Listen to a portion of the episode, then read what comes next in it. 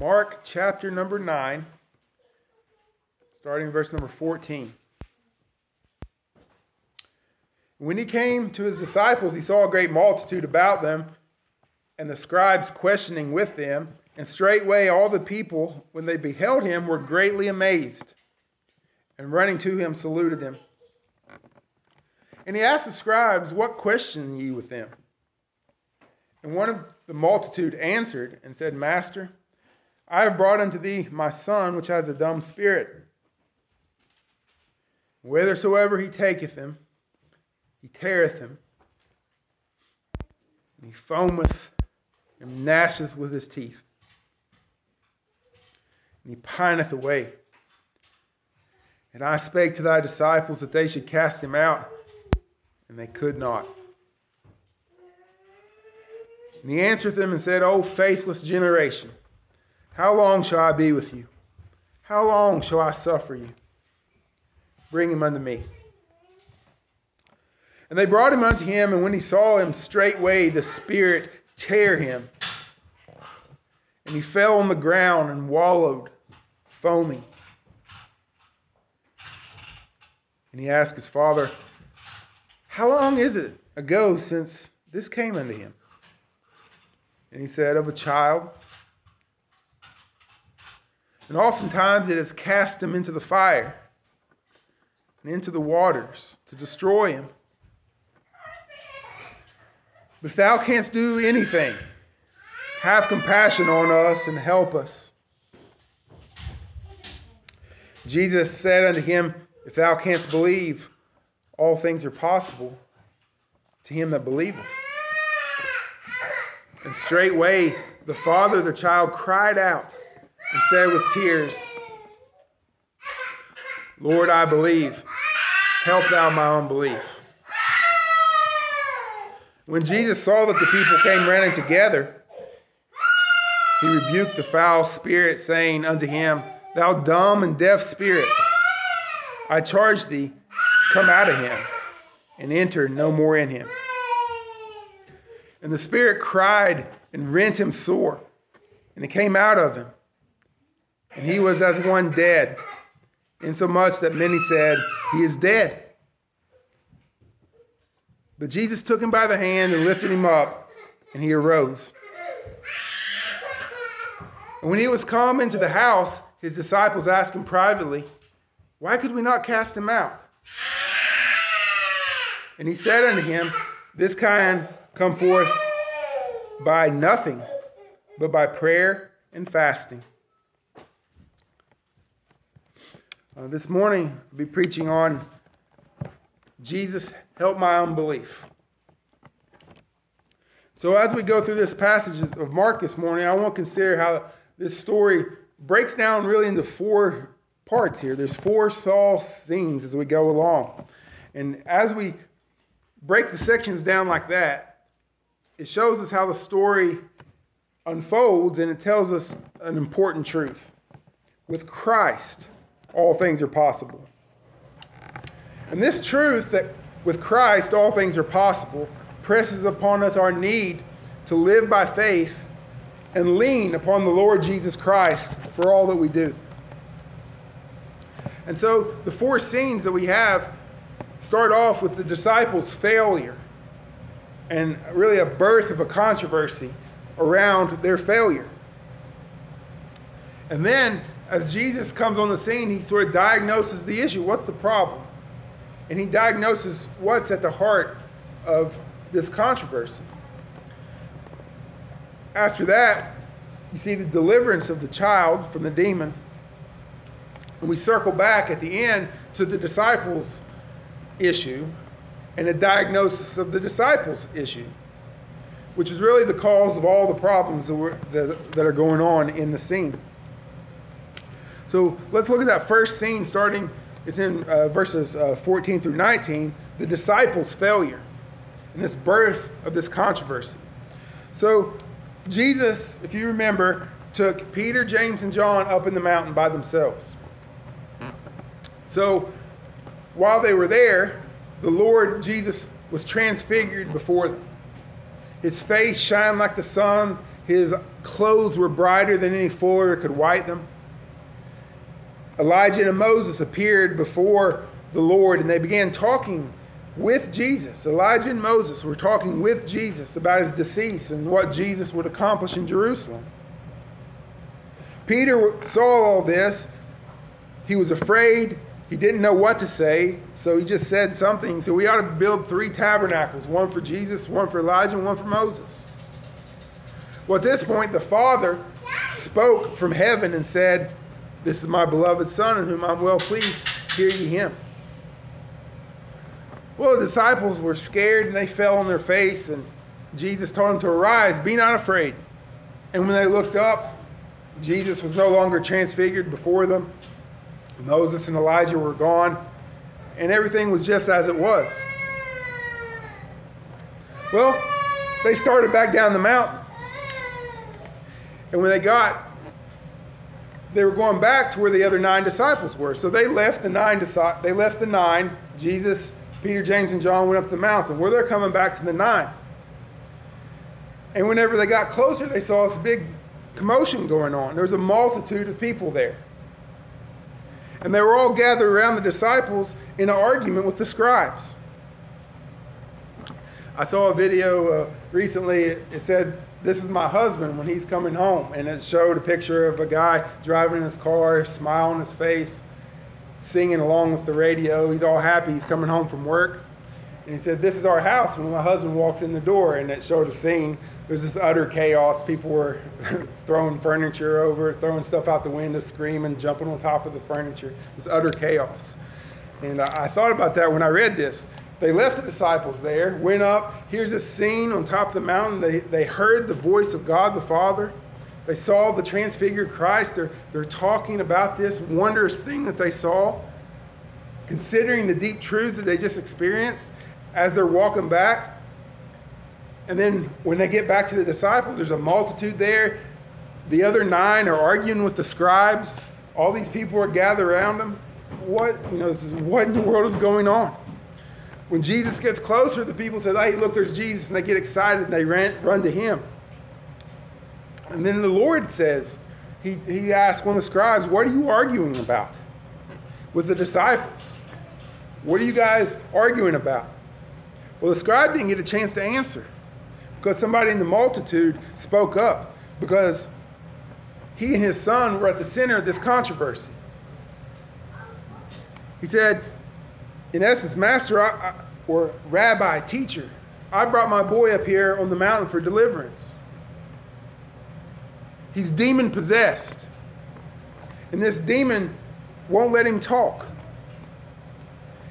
And, and then he seizes up, and this demon just tears him. He throws him down on the ground. He convulses. He, he seizes up. He foams at the mouth and, and grinds and gnashes his teeth and he shrivels up and just passes out. I brought him up here. You weren't here. I took him to your disciples, and they couldn't help him. And they couldn't cast him out. So the dad tells the story. The scribes are there arguing with the disciples, probably because the disciples tried and failed, and the scribes said, Well, see there, you guys don't know what you're doing. And then they went back and forth. Jesus looks at this whole scene and says, Faithless generation, how long shall I be with you? How long shall I suffer you? How long must I endure your faithfulness, faithlessness? How long do I have to put up with this, this faithlessness of the whole lot of you? And he said, Bring him unto me. Bring me the boy. So that's our first issue the disciples' failure. They brought the boy there for healing, and he just couldn't, he couldn't be healed. So now we're going to get to the heart of the issue, which Jesus just said in verse 19, and we get dial in on it a little bit more, starting in verse number 20 down to verse 24. They brought the boy to Jesus. And as soon as they, he did, immediately the boy had this demon induced seizure. The boy fell down on the ground and started rolling around, foaming at the mouth. This had been happening since the boy was a, a small child. And as the dad tells the story, it just breaks your heart thinking about it. He can't leave the boy alone because the demon would seize him and cast him in the fire. Couldn't let him go outside and wander around because if he went out by himself and got near water, the demon would seize him and he'd fall in the water and drown. So dad had to be with him all, all of the time. And the boy can't talk because this demon took away his, his ability to speak. The boy is suffering. The dad's suffering. I mean, you can imagine on both sides the, the suffering of the boy with this ailment and the suffering of the dad to, to watch his son go through this. It's hard to express the worry and the anxiety he would have had over his child, seeing this small boy suffer like this. To watch helplessly, knowing that it's not a medical issue that he's having, but demons are oppressing this child. That some unseen demonic force is oppressing this boy and harming him, and there's not a thing he can do about it. And not only that, but the stigma that's going to come along with it. Everywhere they would go, people would whisper about that demon possessed boy.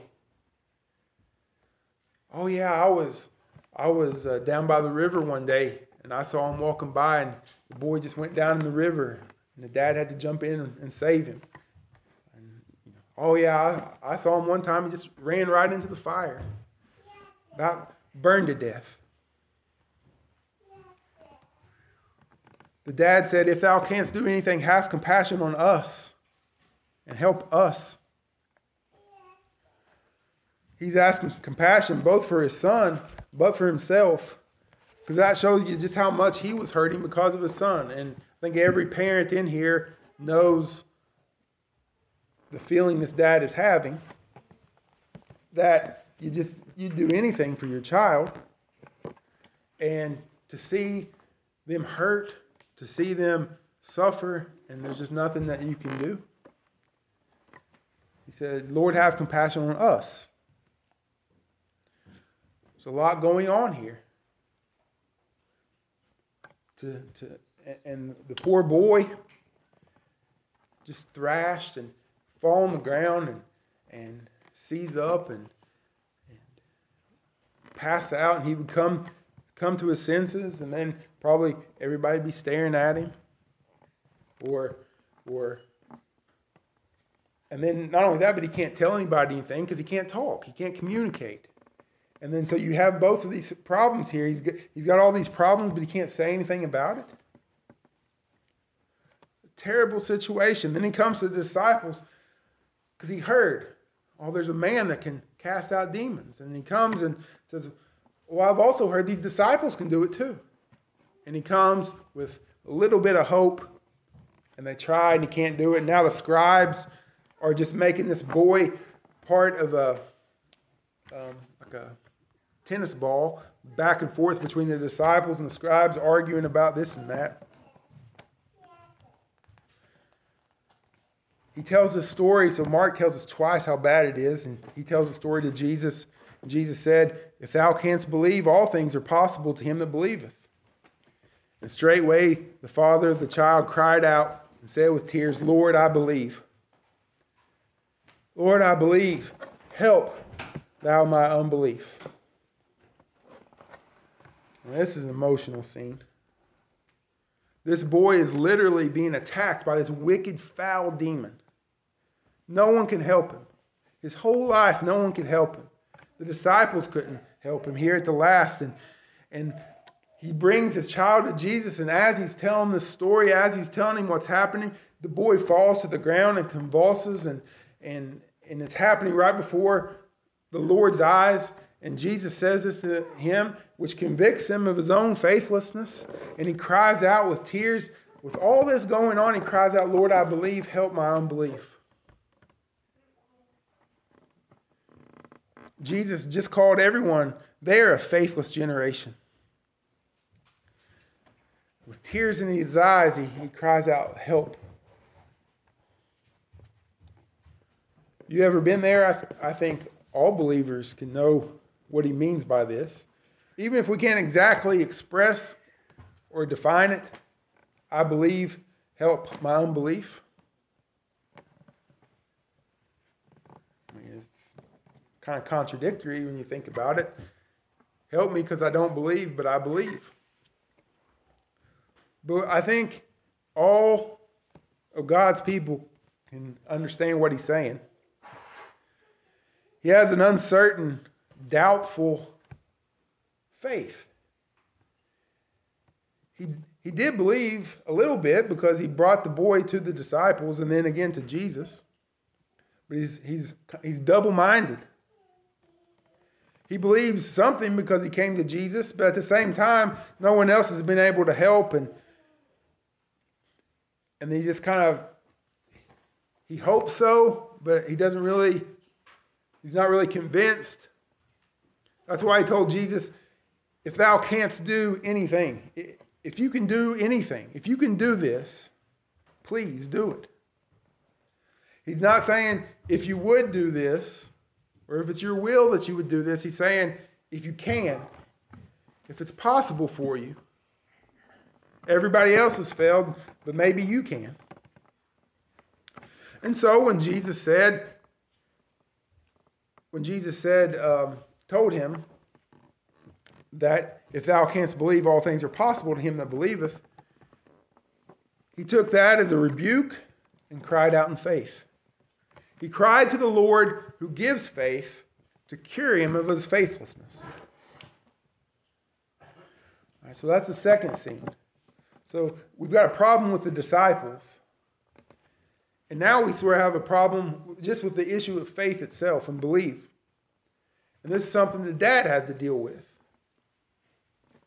Now we go to the third scene, the deliverance of the child, starting in verse 25 to 27, where we get to the, the big issue here. The boy's laying on the ground being thrashed by this demon. Well, when the guy cried out, Lord, I believe, help my unbelief, when the, the and then the boy was being oppressed by this demon, the people saw that and they started running together. So now something's about to happen. And then everybody's coming around, and the scribes probably gather around close to see if Jesus is going to fail too. The disciples come around and say, Well, what's Jesus going to do differently that we didn't do? The people start gathering around, just curious of what's going to happen. Maybe there's going to be another uh, deliverance. Maybe something's going to happen to this boy. Maybe Jesus is going to thrash the, the scribes again. Who knows what's going to happen? They gather around. The rest of the people start coming together. Jesus rebuked the foul spirit. He says, Thou dumb and deaf spirit, I charge thee, come out of him and enter him, enter no more into him. Jesus tells that demon, He said, Come out. And not only come out, don't you ever go back. He charges him and commands him.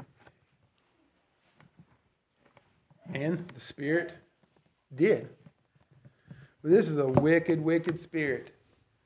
He cried and tore him one last time. One last act of wicked defiance. This demon, one more time, because he wasn't going to go back into him anymore. Jesus made sure of that, but one more time, thrashed him. And this this time was worse than all the others before because he just laid there motionless, like a dead body. It was so bad that the people around there thought that the demon had killed him. But as we read there, Jesus took him by the hand, lifted him up, and the boy arose. That brings us to the fourth scene the disciples and their diagnosis and the cause of really of all the problems that we've had so far. This happens Who knows what else was going on there, but everybody starts to disperse. Jesus and the 12 come down off the mountain. They enter into the house where they were staying. The disciples got Jesus alone and asked him, oh, Jesus, why can't why couldn't we cast that demon out? I would have asked privately too. I wouldn't want to ask in front of everybody. Lord, tell us why we're failures at this. But they were anxious about it. What, what did you do that we didn't do? Well, Jesus told them that kind of wicked demon wouldn't come out but by prayer and fasting. So the question that we want to ask here so we got four little scenes, four little things going on. What's the through line through this story? So, what's the thread that ties all this together? What's the common, the common thing that is in each one of these sections that we keep coming back to? Well, it comes down to faith and unbelief. That's the common thing that you find throughout this whole story. In each one of those sections, you had either someone believing or someone unbelieving. The, the demon possessed child, though that's the, the thrust that, that's brought them all together, and that's the wicked power, is just something that is showing us what the, the spiritual issue is with everybody else. See, the boy had the, the demon possessed, possession, but everybody around him had another kind of spiritual problem. The other thing that we can think of, this is one of those uh, classic Mark sandwiches. And we've seen it a couple times throughout the Gospel of Mark. So when you read Mark, you find this all the time. The story will open with something, then something will happen in the middle, it sort of interrupts it, and then we go back to the end and it finishes up what started. Well, that's what we have here. Sort of think of it like a sandwich. So the top bun is the failure of the disciples. The fight with the scribes, Jesus calling them a faithless generation. And then the bottom bun is back at the house where Jesus says, Now let me tell you why you failed. So you got the failure of the disciples on the top, and you got the reason why they failed on the bottom, and then the meat of the, the story is the deliverance of, of the child himself and the conversation with the father.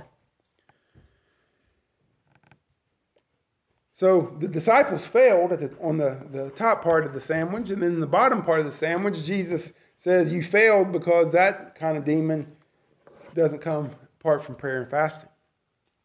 So even though Jesus had given them the authority to cast out the demons, and they had been successful prior, it was their lack of prayer that was the reason why they didn't succeed. And if we think about this sandwich here, the meat of it is the exorcism. The dad heard the rebuke about the faithless generation. And then he heard the rebuke about unbelief. And that's when he cried out to the Lord to help his unbelief. Because Jesus said all things were possible to those that believe. And I think that was a rebuke towards the man's faithlessness, especially since he told Jesus, if you can do anything. So he said, if you can do anything, Jesus, do something. But Jesus' response is very interesting. He said, If thou canst believe, which the man obviously and rightly took that as a chastisement because he had been doubting, he had an uncertain faith.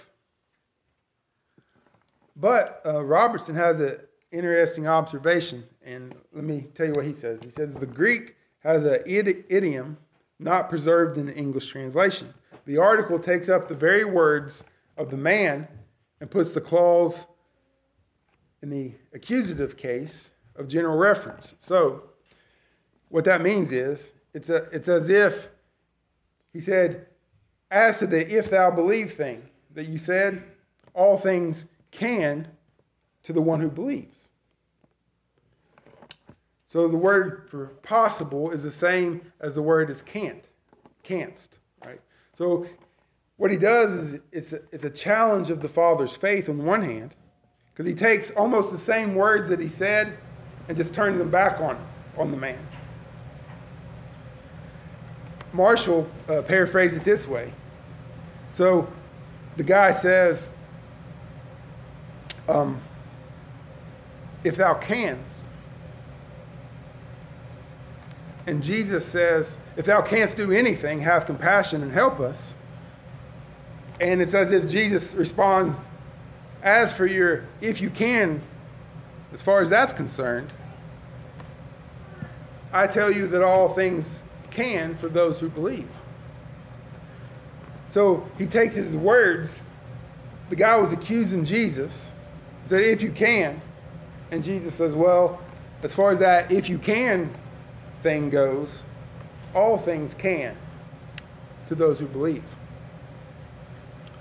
So he, he, he, he accuses Jesus, and Jesus flips it right back and accuses him right back. And, and says, well, you can. As far as that if you can stuff, as far as that doubtfulness stuff, accusing me that if I can't,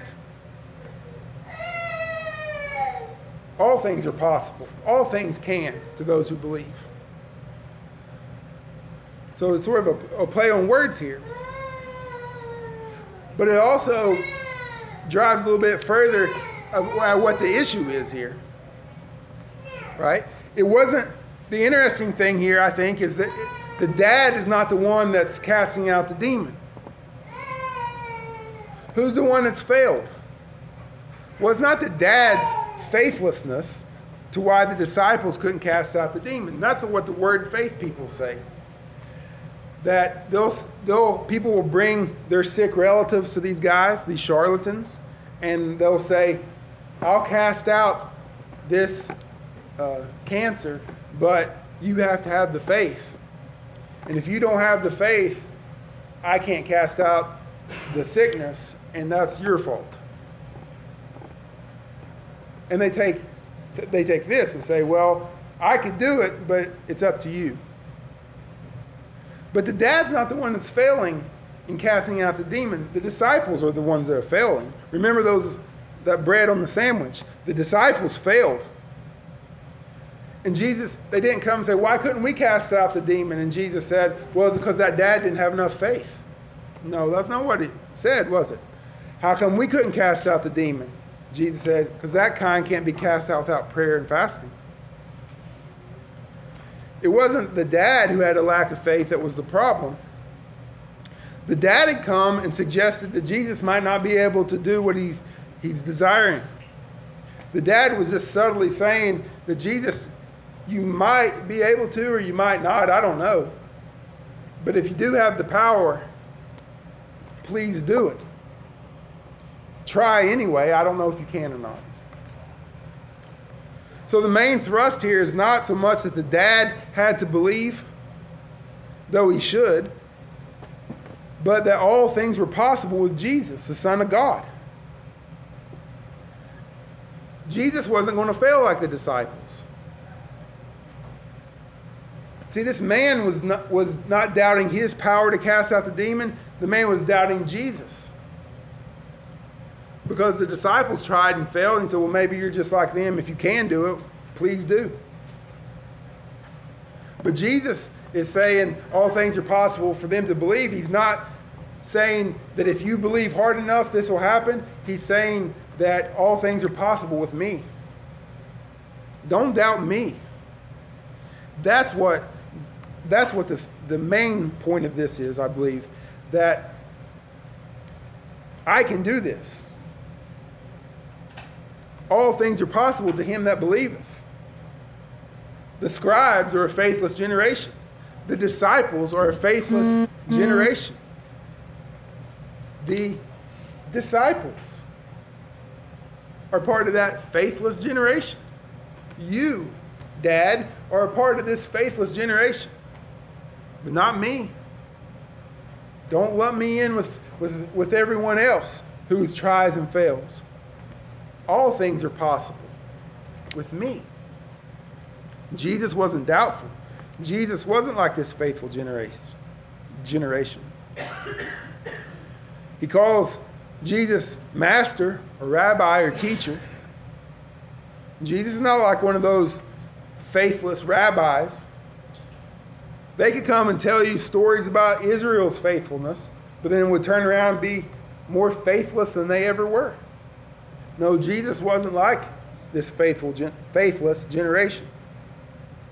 Jesus was like what the Lord Jehovah said in Numbers 14 11. The Lord said unto Moses, How long will this people provoke me? And how long will it be ere they believe me for all the signs which I have showed among them? Jesus looked, and How long must I suffer this faithless generation? It's what God said about the Israelites in Numbers 14. How long ere they believe me? Or again in Deuteronomy 32 20. I will hide my face from them, and I will see what their end shall be. For they were a very froward generation, children in whom is no faith. So when the men tried and failed, Jesus didn't. When this faithless generation just has words but no power, Jesus never fails. There's no obstacle that was too difficult, difficult for the Lord. No power of evil too great. So, yes, the dad was convicted because he had a faithlessness. He was double minded. But this story is both a condemnation of the lack of the faith of the people, but also a glorification of the perfect faithfulness of Jesus Christ. Think about it this way against the cold, black backdrop of the disciples' failure and the people's unbelief, we see the shining glory and power and perfection of the Lord Jesus Christ. Up on the mountain, we saw his face transfigured. We saw him shining with glory. Then he comes down on the mountain and we no longer see the, the whiteness, whiter than any fuller could white, but we see him against the black backdrop of hateful demonic power and a faithless generation. He wasn't shining physically, but his glory and his power is shining forth among this faithlessness. And even though no one but Peter, James, and John saw that great scene on the Mount of Transfiguration, they certainly saw something great here. They saw the power and the majesty and the glory of the Lord Jesus, his perfect faithfulness to all that the Father had given him to do. Jesus had power over demons, he had power even over death. The boy didn't die, but sure looked like he did.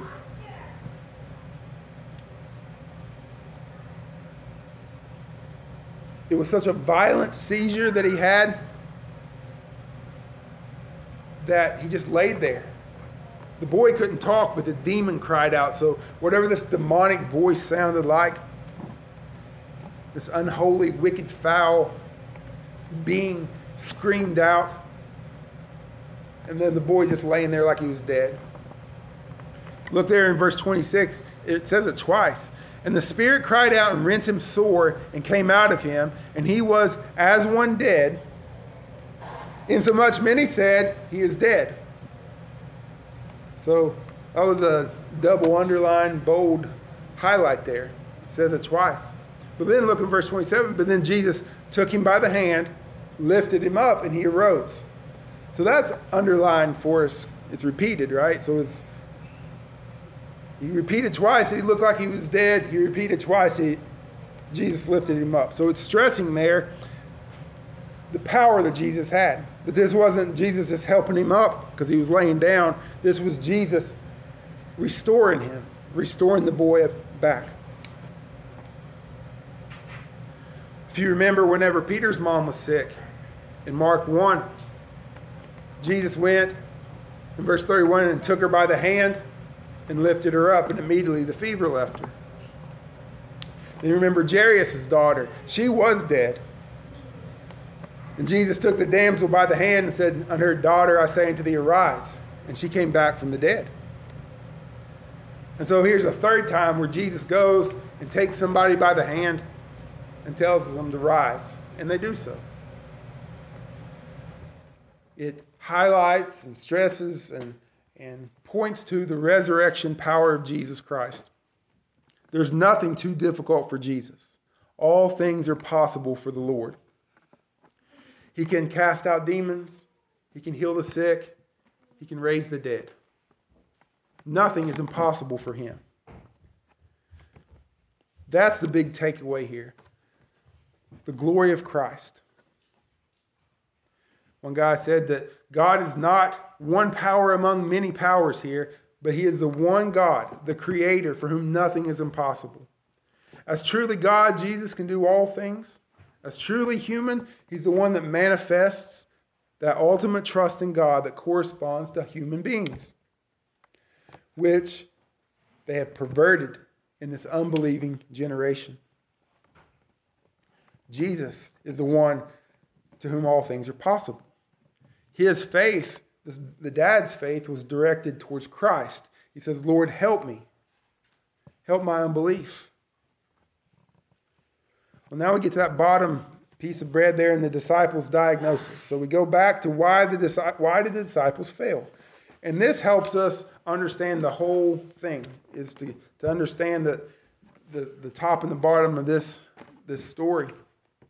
Garland said Jesus presents a positive example that reveals a life governed by faith. And prayer can quench the demonic threat. The, the disciples, however, present a negative example of what happens who neglect prayer. So when they say, Jesus, why couldn't we cast out this demon? They were thinking, why did we fail? Where did we go wrong? What did Jesus do that we didn't do? Jesus said, lack of prayer and fasting. But what did Jesus not do before he cast the demon out? Jesus was talking to the dad. How long has this been happening? How long has this been going on? The people come around, and then he rebukes the demon. Jesus didn't say a prayer right before he cast the demon out. He didn't lift his eyes towards heaven and pray. He didn't quietly bow. So Jesus is not saying, well, you messed up because you forgot to say the incantation. You forgot to say the certain prayer that I taught you, and that, that's how you cast out the demons. That's what people think now. You know, there's schools that people go to and training classes that people go to to learn how to cast out demons. And then they have uh, signs and tests, and they have uh, prayers that they say, and, and all this kind of stuff. I've listened to a Roman Catholic exorcist go through all of his stuff that he does and what works and what doesn't work and, and, and all this kind of stuff. But that's what he thinks. He thinks there's, certain prayers that you can say, and if you say these things in the right order and do these things, then you can get power over the demons and so forth. But that's not what Jesus was saying. He wasn't saying, well, you forgot step you forgot step number two in the five step process to cast out wicked demons. No, the problem was they had not been in a spirit of prayer in general. Their faith was also lacking because they were a part of that group where J- Jesus looked around and said, Faithless generation. It wasn't just the scribes, and it wasn't just the dad, but it was all of them. It was that whole group of people that were down there raising the commotion. Because they had lacking faith too. The scribes didn't believe anything about Jesus, they had zero faith. The dad was sort of wishy washy and he, he thought maybe Jesus could do something, maybe not. I don't know. We'll see. We'll wait and see. But the disciples were part of that too. Not that they had zero faith, but they had awfully weak faith and a too high of opinion of themselves, really. They had confidence that they could do the work of the Lord without the Lord, without prayer, and without reliance upon God. Their failure wasn't that they didn't do the procedure right. Nor was it because they didn't pray right before, because Jesus didn't pray right before either. The fact is, they hadn't been praying in general. Jesus saw them, the first thing that he encountered was them arguing with the scribes. No doubt the scribes were using the opportunity to tell everyone what the disciples, that the disciples had failed, Jesus had failed, and they started pushing back, no doubt, back and forth. You're wrong. No, I'm not wrong. You're wrong. You know, you can just imagine what was going on. But if you go through the Gospels and see when the scribes do that to Jesus, is a very, a very dissimilar thing that happens to the Lord. Sometimes the Lord will grieve in his spirit. Sometimes the Lord will pray. Oftentimes the Lord will ignore what they say and focus on the work. But the disciples were not in this spirit of, of prayer and fasting. They were not in this continual um, meditation and, and com- communication with the Lord. That was where their failure was. Jesus said, I gave them authority to cast out demons. So they said, okay, well, I can cast out demons. Jesus said I could. But their general attitude and lack of prayer in their life was the reason for their failure. And that comes down to a lack of faith, a faithlessness, a weak faith. What about you? Are there things in your life that you feel like, well, I got this? I don't really need to pray about that. I can do that. I'll just, I'll pray about the big stuff. It's easy to get into a routine and then just think, well, I got this. I, I don't need to pray. It's easy to get a routine in parenting. You know, you, you get you know, a year or two under your belt, and you say, Well, I, have got this. I got this under control. I don't have to pray about this anymore. I, I'm doing all right. Why should I pray about this? Why should I pray about my marriage? I've been married for so many years. Why should I pray for the Lord to bless and, and to strengthen my marriage and, and to make me a better husband or to help me be a better wife? I got this. I don't need to pray about that. I always think about this. I've been preparing sermons for 27 years. And it'd be easy for me to say, well, step one, you do this with the Bible. Step two, you do this. Step three, you get this outline and so forth and just go on. I don't need to pray about this. I don't need to pray because this is just regular Sunday. This is regular Wednesday night service. Why do I need to pray about this? It's not like it's a it's a big thing or something. No, see, these are just the kind of things where you say, Well, I'm doing the Lord's work. But I've done it before. I don't need to pray about this. I'm doing the Lord's, you know, I don't need to pray about my family. I don't need to pray about my job. I don't need to be in a constant attitude of prayer. Well, that's what the disciples thought. Yes, we all pray about specific things, and yes, they should have prayed before they tried to cast that demon out. They should have asked God, but they, they ought to be praying all the time. It was their lack of prayerfulness in general was the, was the problem. Because Jesus said prayer and fasting. I mean, if someone brought you a child and, and they tried to cast him out, how could the disciples, what if the disciples just ate lunch? Because they said, well, you're going to have to come back tomorrow because I have to fast, right? It, it wasn't that particular situation. It wasn't, Jesus said, well, if you do this step next time, you'll get whatever you want. He said, no, you're just, you're just living in general in a, in a state of, of unbelief. Because if you believe in the power of prayer, you'll pray. If you believe that you are really helpless without the Lord, if you believe that there are spiritual there's uh, powers that, that attack God's people every day. If you believe that temptation is real and your heart is weak, and that if the Lord uh, doesn't hold you up, you're going to fall, then you're going to pray. But if you believe, well, I got this, I've done it before, I'll just pray about the big things, then going to end up like the disciples. I thought about this and I, I echoed what the dad said Lord, I believe. Help my unbelief.